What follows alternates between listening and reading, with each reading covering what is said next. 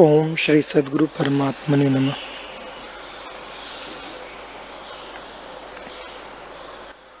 श्री वशिष्ठ जी बोले, हे राम जी,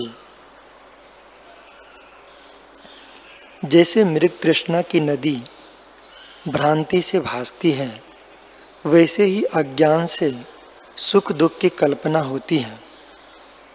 इससे तुम सुख दुख की कल्पना को त्याग के अपने स्वभाव सत्ता में स्थित हों। बड़ा आश्चर्य है कि ब्रह्म तत्व सत्य स्वरूप है, पर मनुष्य उसे भूल गया है। और जो असत्य अविद्या है, उसको बारंबार स्मरण करता है।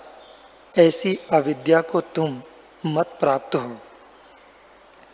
हे राम जी, मन का मनन ही अविद्या है।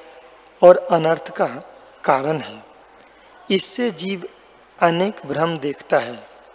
मन के फूरने से, अमृत से भी पूर्ण चंद्रमा का बिंब भी नरक की अग्नि समान भासता है और बड़ी लहरों, तरंगों और कमलों संयुक्त जल भी मरुस्थल की नदी समान भासता है। जैसे स्वप्न में मन के फूरने से नाना प्रकार के सुख और दुख का अनुभव होता है। वैसे ही यह जीव, वैसे ही यह सब जगत भ्रम चित्त को वासना से भासता है। जागृत और स्वप्न में यह जीव मन के फूरने से विचित्र रचना देखता है।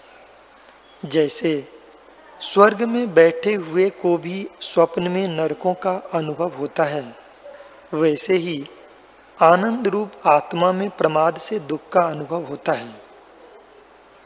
हे राम जी अज्ञानी को मन के फूरने से शून्य अनु में भी संपूर्ण जगत भ्रम दिखता है। जैसे राजा लवन को सिंहासन पर बैठे चंडाल की अवस्था का अनुभव हुआ था। इससे संसार की वासना को तुम चित्त से त्याग दो। यह संसार वासना बंधन का कारण है। सब भावों में बरतो, परंतु राग किसी में ना हो।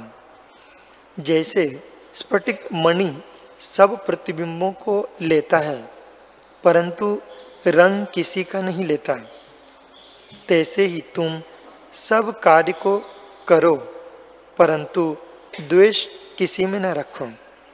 ऐसा पुरुष निर्बंधन है। उसको शास्त्र के उपदेश की आवश्यकता नहीं। वह तो निज रूप है। हे राम जी जो कुछ प्रकृत आचार तुमको प्राप्त हो तो देना, लेना, बोलना, चालना आदि सब कार्य करो, परंतु भीतर से अभिमान कुछ न करो। निरअभिमान होकर कार्य करो। यह ज्ञान सबसे श्रेष्ठ है।